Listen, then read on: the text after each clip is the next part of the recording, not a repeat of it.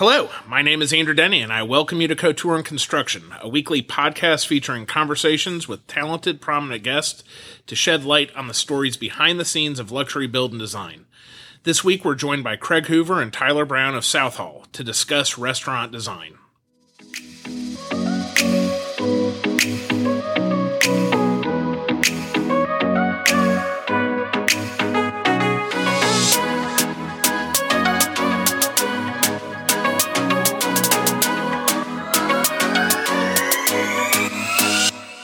Episode 49 Restaurant Design. In season three, we're doing a deep dive on a different topic each month. This month, our conversations have been centered around commercial design and the explosive growth we're seeing in Nashville. This week will be our last discussion within this theme, and today we're talking about restaurant design.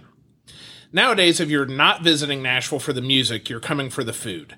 Nashville's food scene has been featured in the New York Times, Condé Nast Traveler, the Food Network, and Anthony Bourdain's Parts Unknown. The city has attracted acclaimed restaurant tours such as Ford Fry, Andrew Carmellini, Maneet Chauhan, and Jean-Georges. And while it may seem we're only known for hot chicken, Nashville is a plethora of dining options from casual fares to elevated dining and a wide variety of cuisines. So we know the food is amazing, but a major part of the dining experience is the atmosphere, the ambiance, and the design. Today we're joined by Craig Hoover, Senior Vice President, Leasing and Development, and Chef Tyler Brown, Senior Vice President of Agriculture and Culinary at Southall. Southall is a farm and inn rooted in both nature's bounty and the cycles that create it, evoking the feeling of old farmsteads across America, a place of gathering and connection around food and nature. From the greenhouses that first catch the eye to the meals that arrive at your table, Southall's seed to table process began several years ago from the mind of a visionary chef. Almost every aspect of the property is germinated from a seed the seed of a bountiful har- harvest, the seed of an idea for an agriculturally rooted resort, the seed of a culinary journey. So excited to have Tyler and Greg here to talk to us today about restaurant design. Welcome. Thank you for being here. Thank you for having us. Likewise. Pleasure to be here. So tell us who who you guys are. So Tyler, why don't we start with you? Share a little bit about who Tyler Brown is. So I am a uh, curious person, uh, a student of detail, um, and a pursuer. You know, of, of in this case, have uh, big dreams. Um, you know, really finding a way as a chef uh, where I started my life, my career. Um, seeking different materials, finer uh, ingredients that a chef might use, and recognizing the opportunities with uh, local bounty, um, and really stemming into curiosities around how food is produced, um, what it takes for our producers to bring the products to our back doors as chefs, um, and then highlighting those. Um, I, I, found that uh, in that time, uh, found that simple preparations tend to be the best way to highlight a very quality ingredient. And uh, so, really focusing on the sourcing, the details that come with that, and then uh, highlighting Mother Nature. Oh, very cool. Very cool. Craig, share a little bit about who Craig Hoover is. Um, I'm a shepherd. Mm-hmm.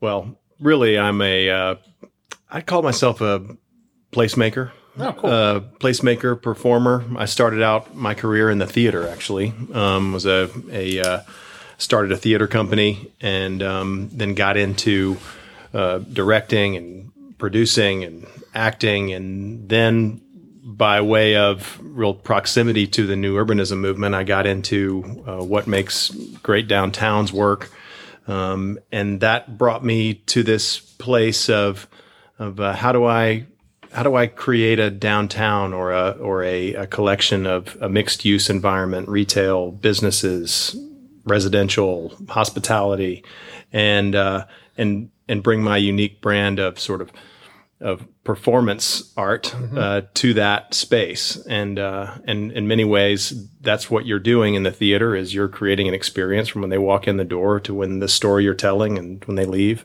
and it's the same thing with uh, with mixed use development and especially particularly destination mixed use development like Southall where it is a it is a is an experience that people are paying for, and you want to take them soup to nuts, start to finish from, uh, and you want to tailor that experience and uh, and make sure they're only seeing it from the angles you want them to see it at, uh, see it from, and that's uh, and so that's really the been the sort of the driving force of my career and sort of professional aspiration.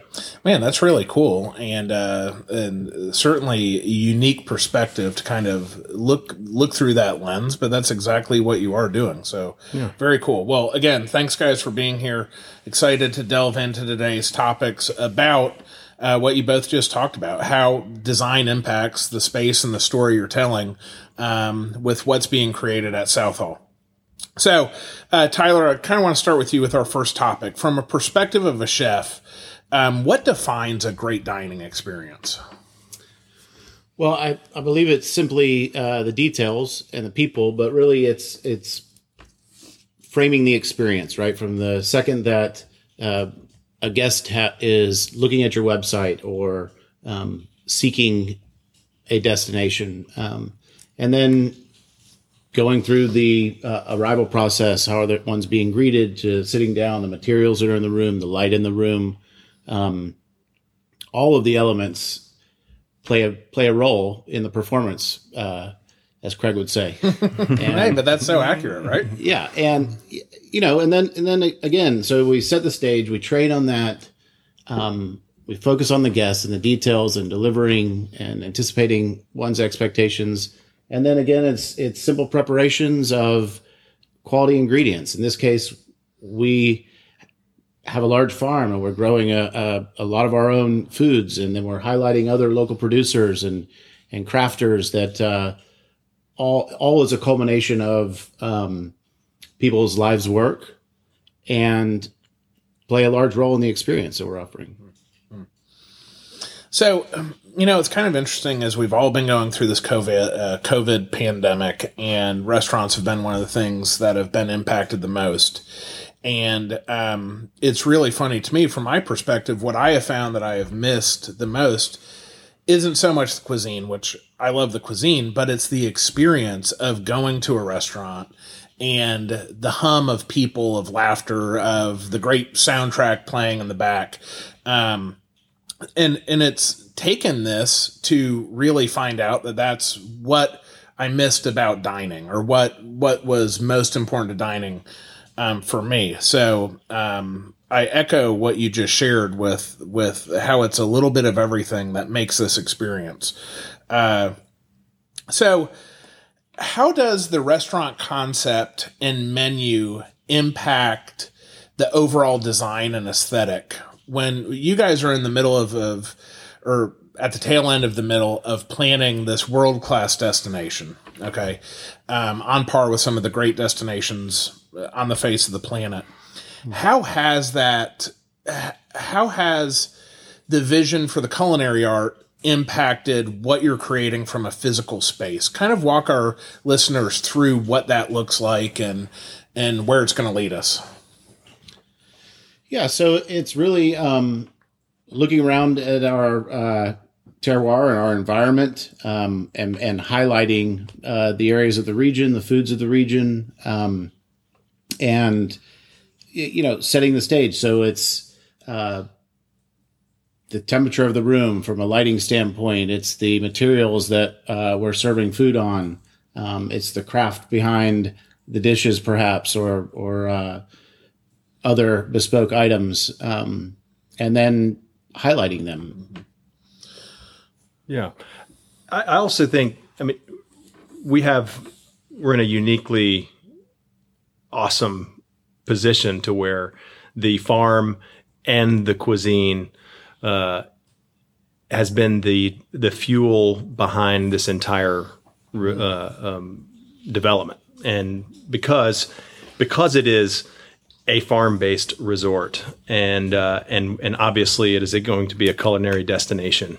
Um, you know, it was it's how it all started. So the first thing we built was the was the lake that would irrigate the farm. The next thing we built was the orchard because we knew that had the longest sort of incubation period.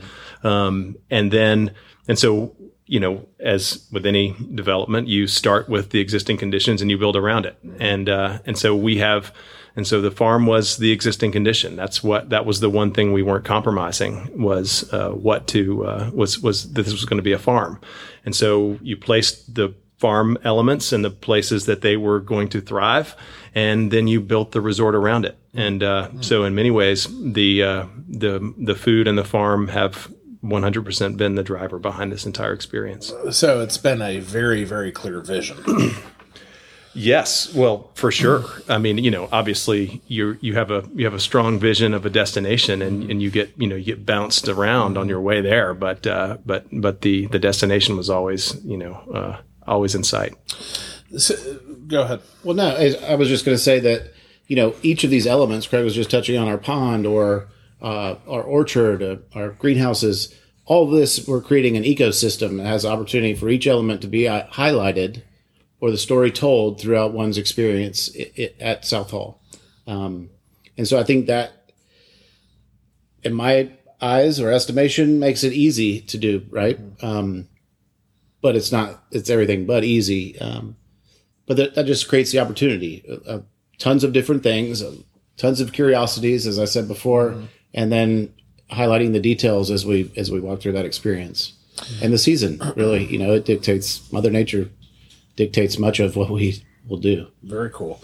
So, where, what have you used as inspiration? Obviously, the land and and what what Southall is, but are there places you had visited that had served as inspiration um, uh, for for this type of to evoke a type of feeling that you get when you go to a destination like this?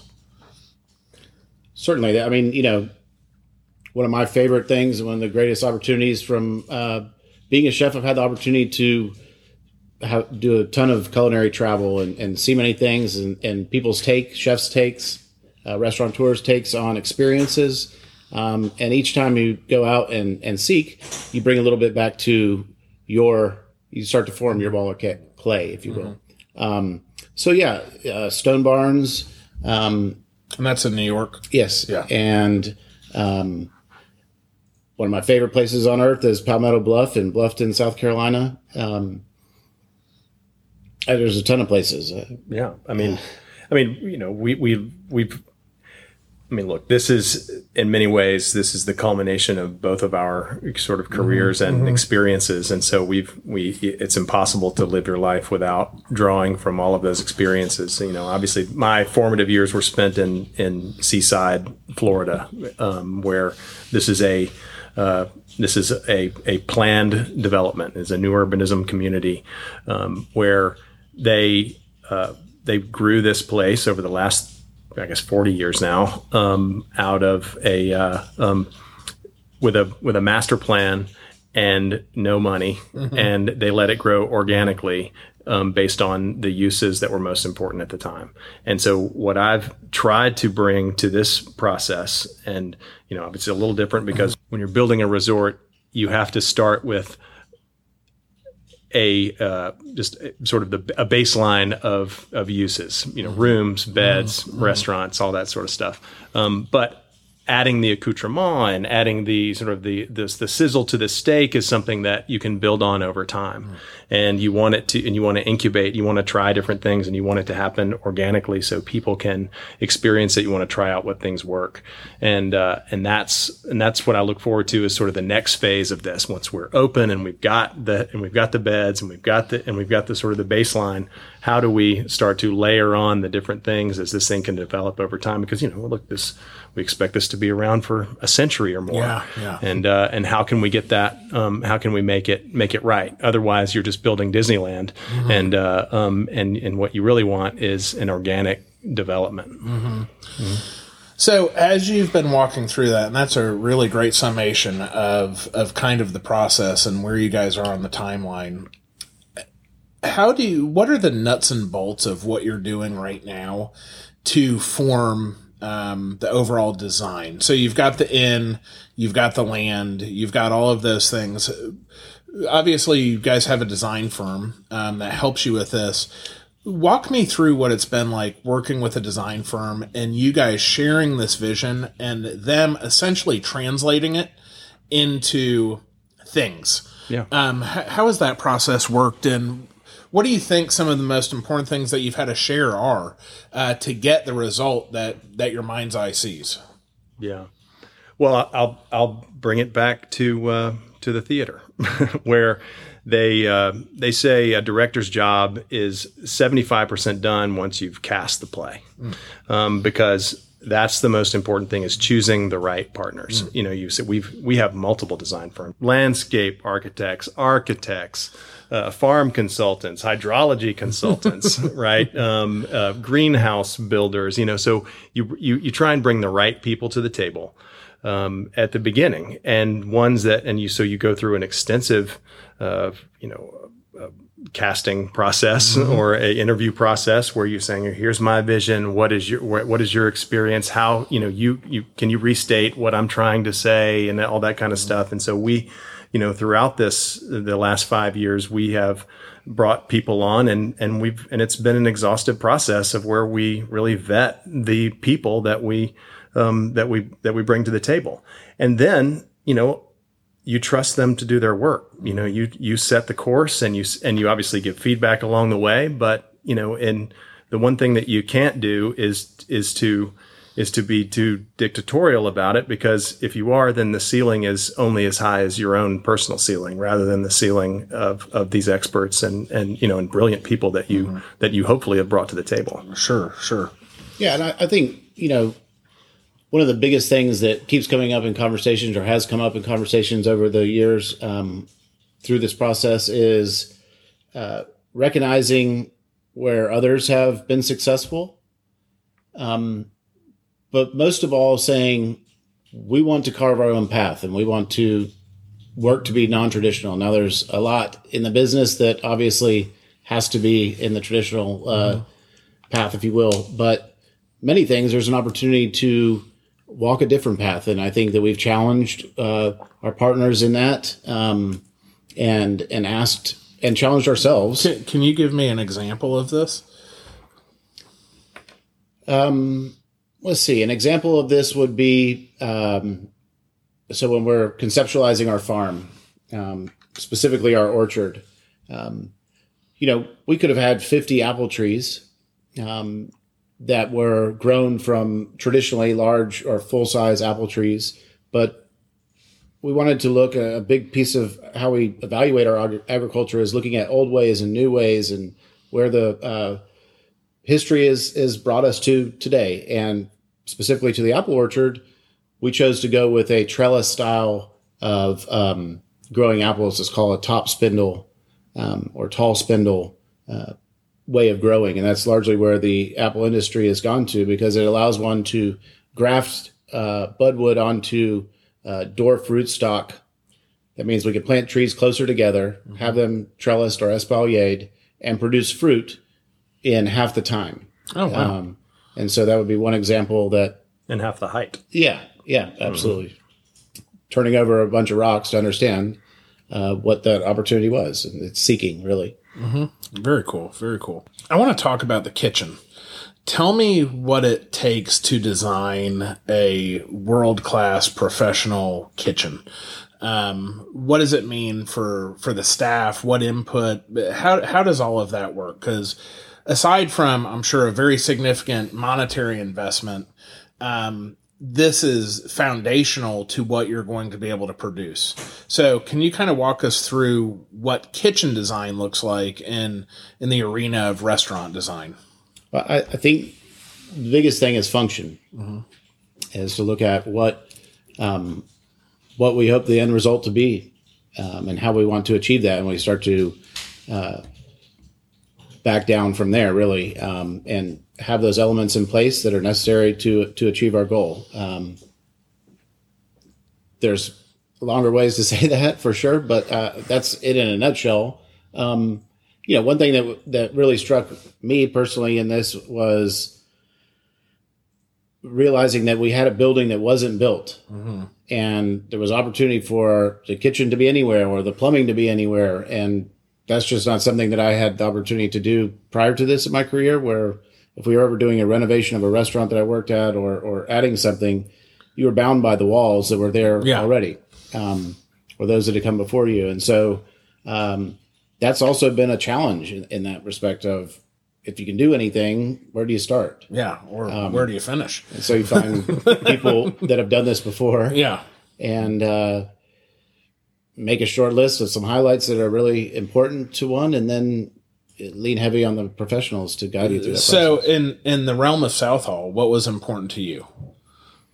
Uh, well, it, it was important for the kitchen to um, be a part of the experience. Mm-hmm. Um, specifically in our uh, Mary Amelia restaurant, where it would be our dinner only offering.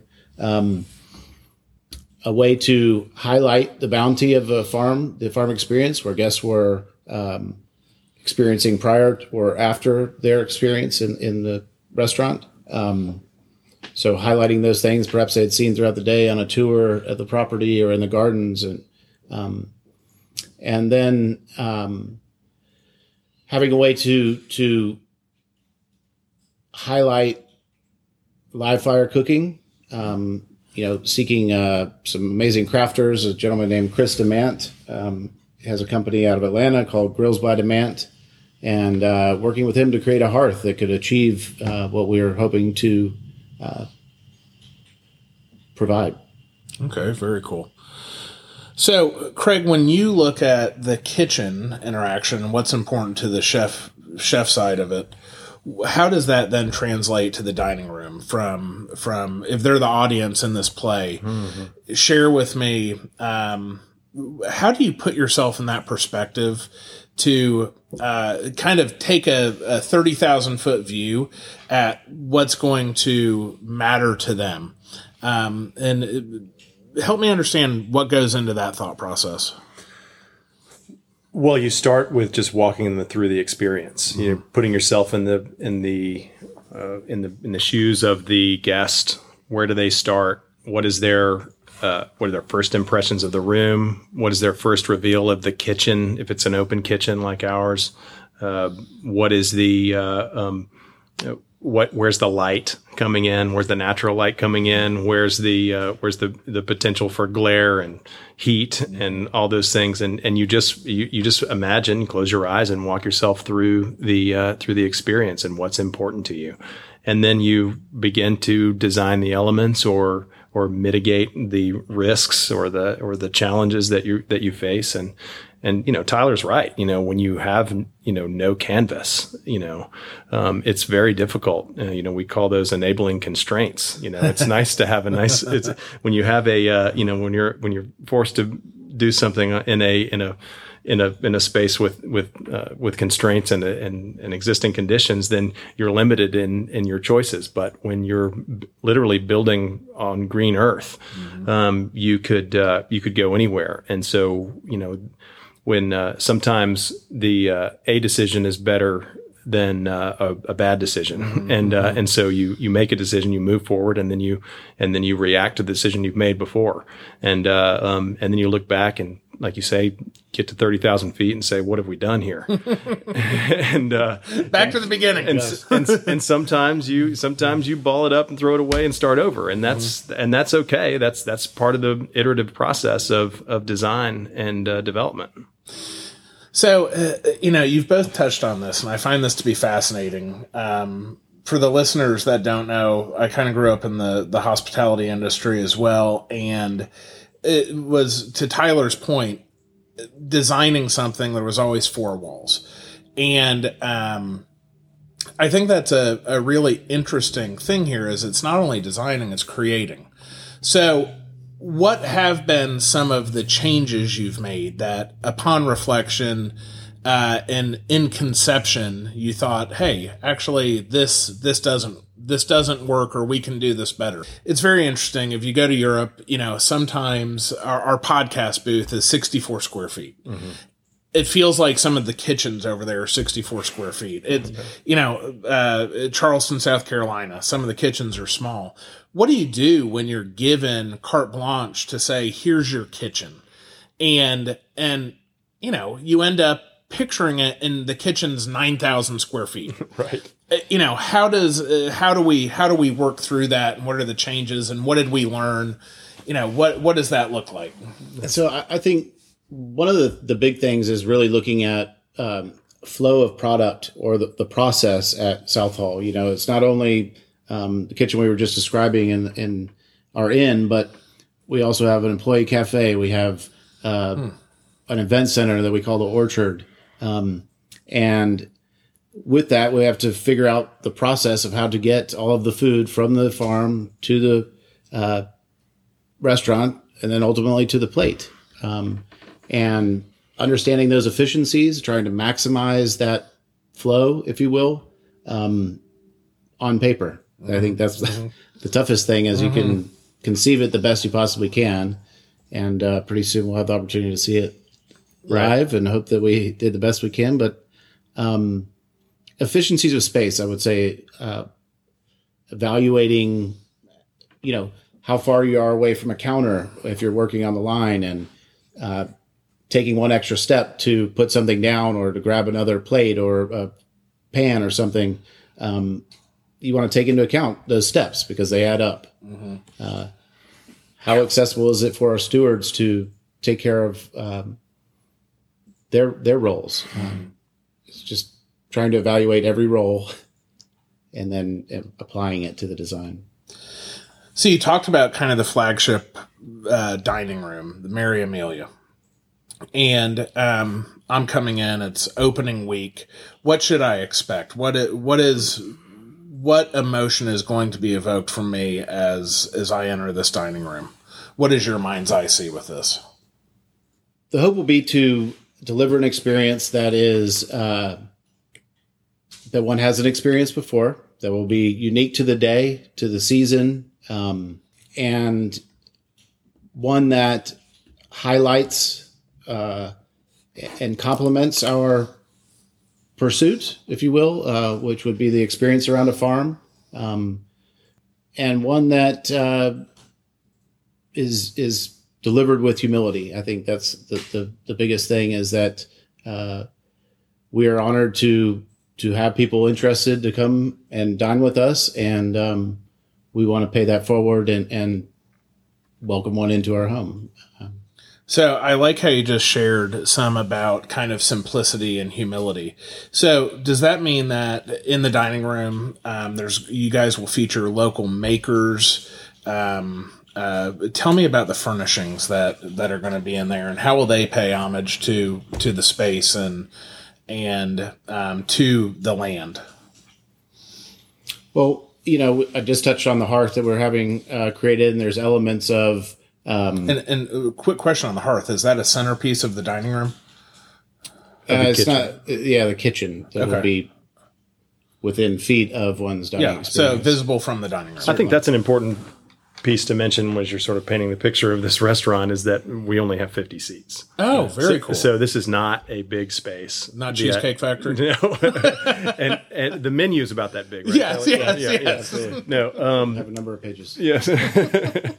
the um, no, we are. Uh, it's it's a it's a it's a very intimate space. I mean, we you know the whole resort only has eighty beds. Oh, wow. um, so this is a you know so this is not a, a giant expansive. Uh, um, it is expansive in space, but not in uh, in, in volume of people. Um, so that we the intimacy was was very important, and uh, and the the locality is important too. So we I mean, obviously we all the as much food as we can possibly grow right there on site. We're growing and or we're grabbing it from uh, from local purveyors, and uh, um, you know, but we're doing the same with the uh, you know with with the furnishings as much as possible, right? I mean, the idea is is that we want to we want to highlight local ingredients, um, and and in every way possible, we're taking you know the some of the plates that you will eat on or were forged out of the clay that we dug from the lake wow. right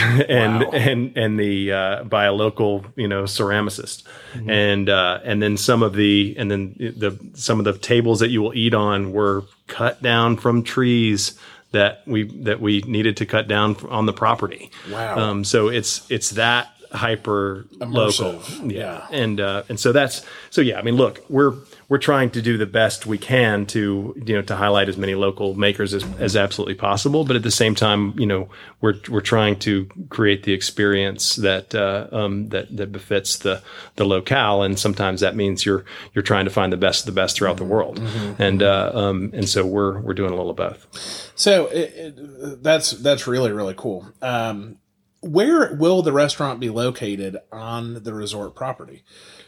In the inn. Okay. So okay. right, so it's just a it's if you walk in the front, there is uh, um, you come into a lobby and a in a lounge area, um, and then uh, um, and then sort of appended to the rear of the inn is the uh, is the restaurant. That, that, that's about all I can tell you right now. Oh, okay. Very cool. Yeah, and I don't want to. this is going to be a big reveal uh, uh, in a big reveal in 2022, right? Yeah. Spring of 2022. Wow. Wow. I make your reservations now. So, um, you mentioned working with a lot of different experts to create this environment.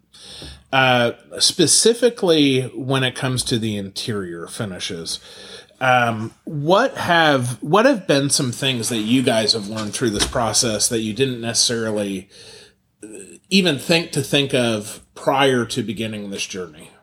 I think the materials, the materials to me was a new, uh, a new journey. Um, you know, when you're creating a space in a commercial environment, you know, I've designed, you know, or designed, I've built houses and, and, you know, and, and renovated places and, and you can pretty much go with whatever materials suits your fancy. But if you're talking about a commercial environment, um, then there are certain standards that have to be met, which limits your choices. When you're talking about the uh, um, when you're designing spaces, obviously um, the American with Disabilities Act is a major driver as well as as well as it should be, but it is a it is an it is an, an, an enabling constraint to be sure, um, and that was a you know that's been a that's it's a it's a real hurdle you have to clear, and, and we're happy to clear it, but it is one that is uh, that that presents its own challenges, um, and then just the just the random regulatory hurdles that you have to uh, um, that you have to clear in terms of how how far away the bathroom can be, where the all the exits have to be, and all that kind of thing. I mean, it's kind of boring stuff, but it really is. It's it's you know it's it really does get in the way of some some great ideas um, because you uh, um, because you end up being um, you know oh yeah we can't do it because of that or you know oh you got to have a certain amount of foot candles here which is the amount of light in a particular area of the room. And, and you're just like oh really? But we wanted this to be moody. And it's like yeah, moody but you're also setting yourself up to be sued. So uh, Well, it's interesting you bring up like the bathroom. So a couple episodes ago, we had some some really good guests on, and they talked about how everything is moving to touchless, and they design uh, corporate public spaces. And they were talking about you know how you walk into a lot of new buildings and there's no bathroom door. And um, but you walk through like a vestibule that turns a corner and and there you go. And they're like that is great until you're in the design phase and you understand that literally takes up twice the amount of space that Yeah. that you have to work with so it almost becomes untenable or it's a significant investment to be able to do that so people don't have to touch doors Right. uh, so it's very interesting that that you kind of share some of these uh, you know some of the nuance of of commercial building Well, and, and one of the and, and another, I mean, a, a key nuance for us was you know right in the middle of our design process and really the construction process, we had a global pandemic, and that became a new wrinkle um, and a consideration. And is this going to last forever? Are we do Yes. is is are pe- do people care? Are people going to care in ten years how uh, how about surfaces or is it about the air and all these decisions you're having to make on the fly with serious consequences financially and design wise and and and uh, and so you know what we've we sort of bet that it was about cleaning the air and that's what we've focused on is is uh, is you know is is viral mitigation through um, you know replacing you know replacement air, and obviously in creating indoor outdoor spaces and and ventilating and and clean and and doing infrared you know uh, cleansing of um, through your um, through your HVAC systems and uh, um, and we're banking on the fact that people still will want to be close together. Um, we're not trying to um, make this this giant, you know, six feet uh, around everyone. Um, you know, in the long term, uh, we we feel like that's that's a risk we're going to take because just like you said at the very beginning, um, part of the experience is being around people and sharing a space with people and breaking bread with people that you don't necessarily know, and they're three feet away from you, and you're sharing this experience, and and uh, and we don't think that is going to uh, we don't think that's going to go away from from the desires of the of the social experiment. So, how much plexiglass will you guys install between tables? uh, in all seriousness, uh, so you just uh, you brought up a really um, uh, important point. You guys are in the middle of this process, building a world class uh, facility in retreat, and we we have the global pandemic and some of the changes and i mean sadly hospitality has been one of the things most impacted by this so what have some of the things what have been some of the considerations and anybody that's local in nashville may have already experienced a small taste of Southall by experiencing the rambling. Uh, you know, almost tailor made for for for COVID, where you can have this great gathering outdoors, world class food, and just as I shared with people, it was like a three day weekend for dinner. Um, so how do you how do you bring that on and carry that on in the inn? Has that been part of the design process to create these outdoor spaces? um, that that may serve as the dining room. Tyler brought up a, a really interesting thing earlier. He shared that the experience will be unique to the day. So does that mean that maybe some days our dining room will be outdoors? Uh, Share with us what that looks like through the design process. Yeah, absolutely. So, you know, when we were evaluating uh, at the beginning of the pandemic and, and looking at the um, the whole uh, site, um, we realized pretty quickly that creating this experience around a farm already lent itself to a ton of outdoor opportunities and experiences or, or undercover. Um, and, and, you know, something that we had held on high is creating places like the rambling um, or areas and experiences um, throughout the property or identifying places that we could activate for events to highlight the terroir, the surroundings, the uh, community. Um, and so as it goes to the inn, you know, I would say the inn really just is complementary of all of the other experiences. And what will make it unique is that it's one of two that are under a roof.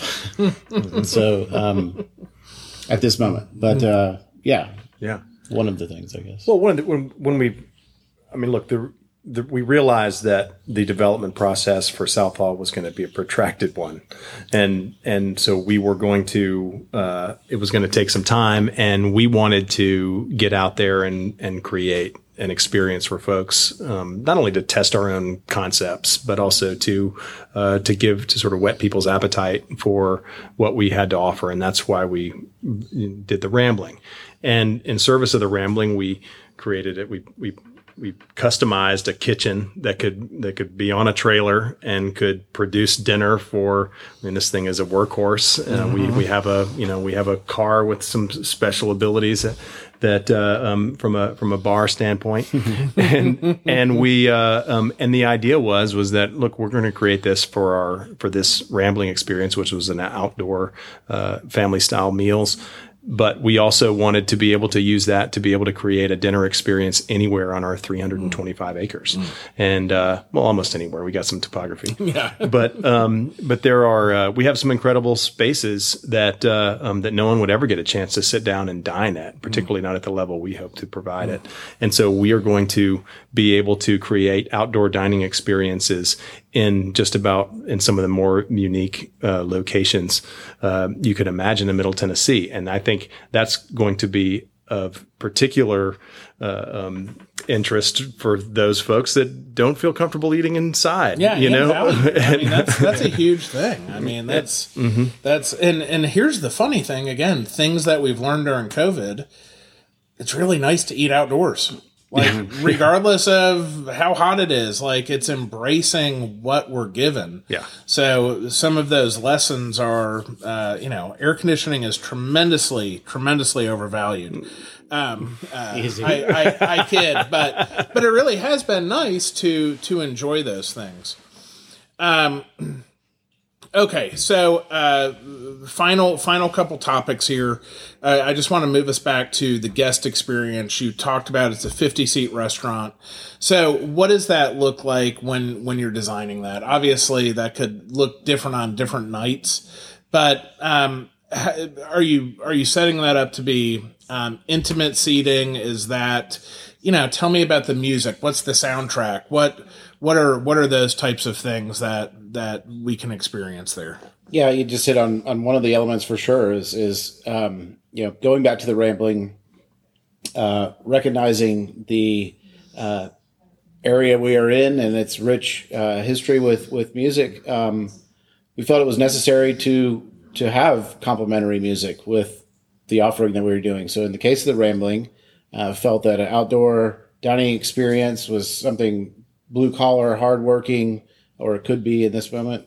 Um, and wanted to highlight uh, Hill Country Blues. And, and so finding a local artist in Reed Turchi to uh, help us achieve that um, goal has been something um, that we felt was a great fit and also has challenged us to seek that in other elements of, as we've continued the development process. So it's um, building uh, set lists or um, como se dice here? Playlists. playlists. Playlists. Thank you, Craig. Uh, building playlists that are uh, composed of uh, sounds from Southall um, that highlight uh, music of the area um, for sure, or complement um, that are conceived ultimately in all of our public spaces, but in the restaurant for sure. And so it's um, something we put a lot of thought into. We are still uh, dotting the i's and crossing the t's in that uh, sound area,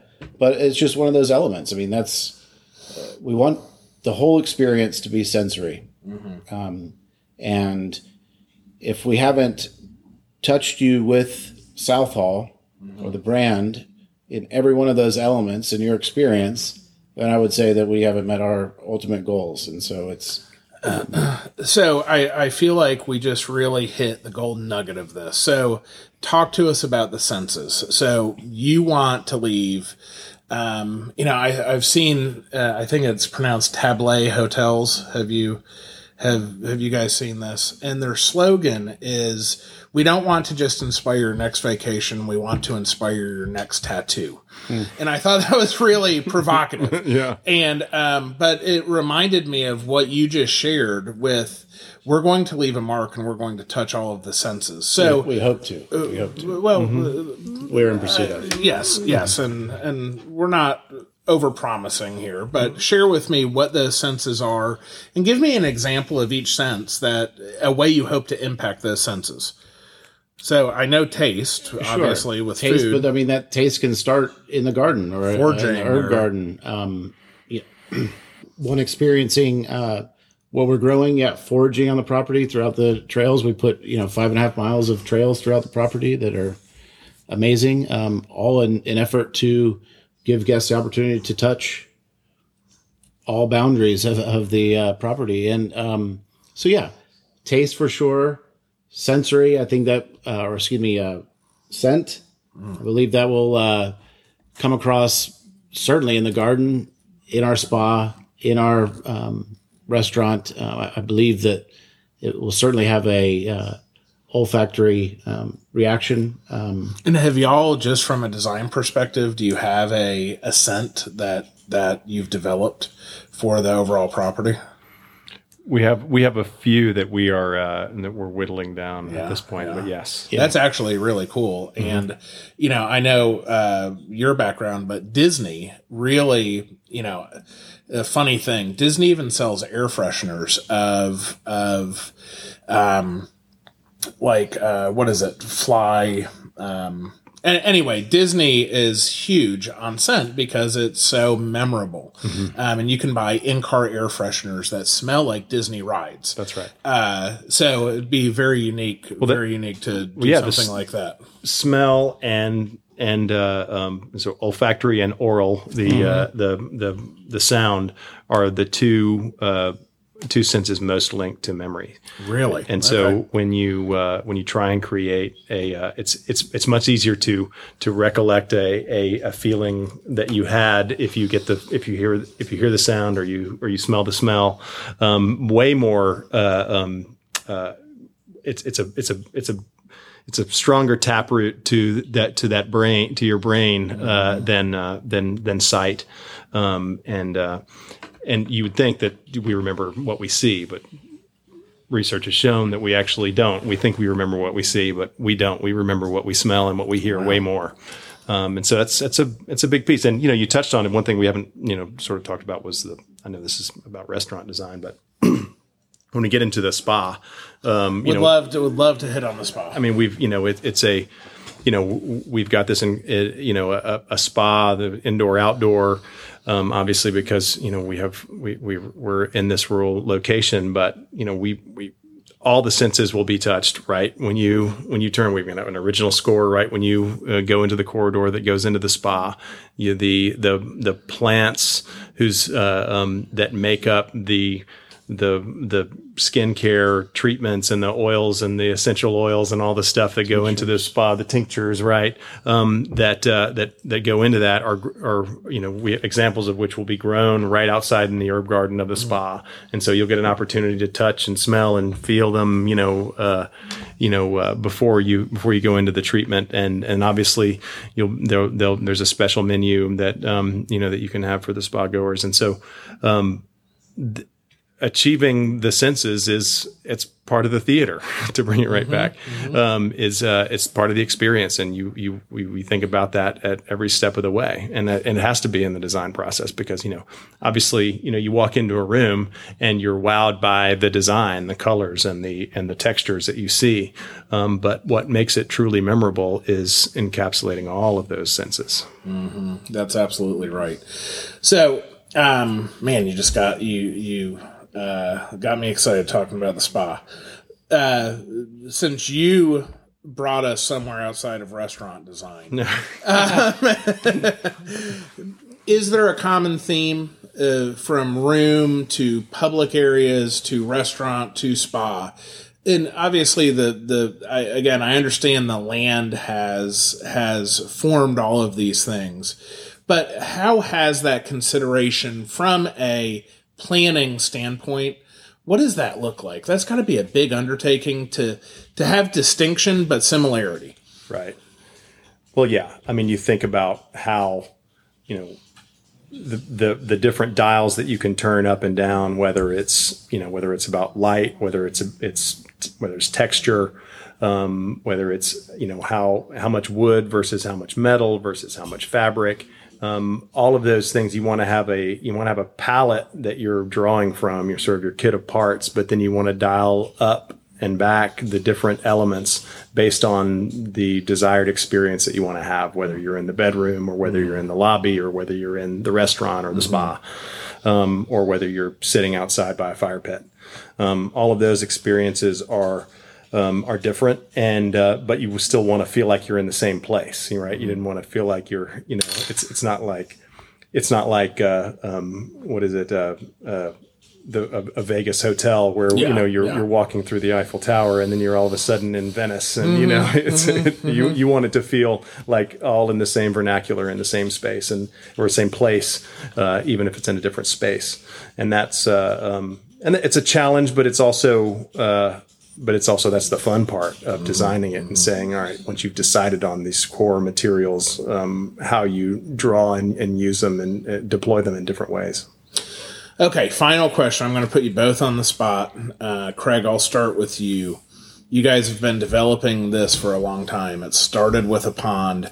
It's going to end with a grand opening, um, and then continue on for the foreseeable future.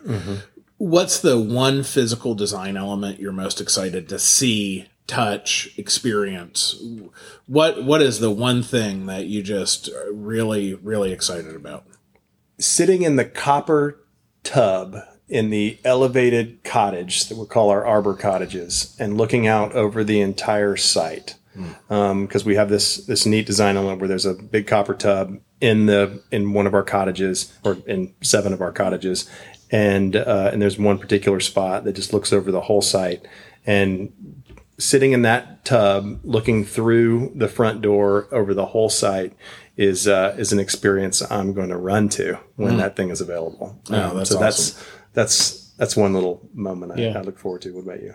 Yeah, I you know, looking uh, from the the chef's pass to the dining room, I think is is one for sure that's pretty close to my heart. But also, um, we've we're creating this sunset experience um, uh, in, a uni- in, a, in a unique location and a cantilever deck into the canopy of uh, the trees, um, taking in you know Greater Leiper's Fork and, and Williamson County and, and looking westward. I think that will be uh, a pretty amazing moment. And then ultimately, just seeing the first evening with the lighting and and the uh, the end, just sitting there and, and ready to to uh, to be shared. I, I think that's you know- it's tough to hammer down on that. Yeah, that's true. That's one something we didn't talk a ton about. Was just was the lighting, and that's such a it's such a an, an enormous piece of the puzzle. Indoor, outdoor. You know, getting the you know getting the light, not only the fixture but the temperature of the light, and the and, and which is the color of the light, and and also the intensity, and, and all this. You know, we have a, an incredible lighting designer that's helped us with through all facets, and uh, and thank. Uh, uh, I, I, I can't even imagine what it would have been like to try and just guess at those type of things. Um, and every every turn we we found a question that you know there we needed somebody much smarter than than than we to uh, to answer. And uh, and thankfully we we found those folks. That's really, really cool, guys. Thank you. Um, okay, well, I cannot wait to visit Southall. I think it's uh, what you guys are creating is really something very special. So we're going to move on to rapid fire. Um, Craig, I'm going to start with you. What's your favorite thing about Nashville? I think it's the biggest little small town in America. Yeah, I think that's a great. Ever evolving palette.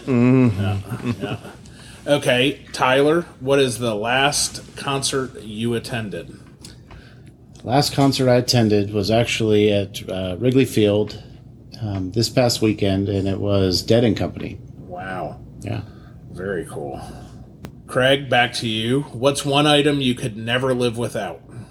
the phone would be the uh, the, the cop out there. So I'm not I'm not going to say that. I think uh, um, well, you know, with, for my own uh, physique, uh, a belt. Ah, there you go. I like that. Simple, simple. I'm with you on that one. But hey, couldn't couldn't true words never spoken. That's right. Uh, Tyler, what, uh, where, or how do you uh, get inspired? That is a listener chosen question.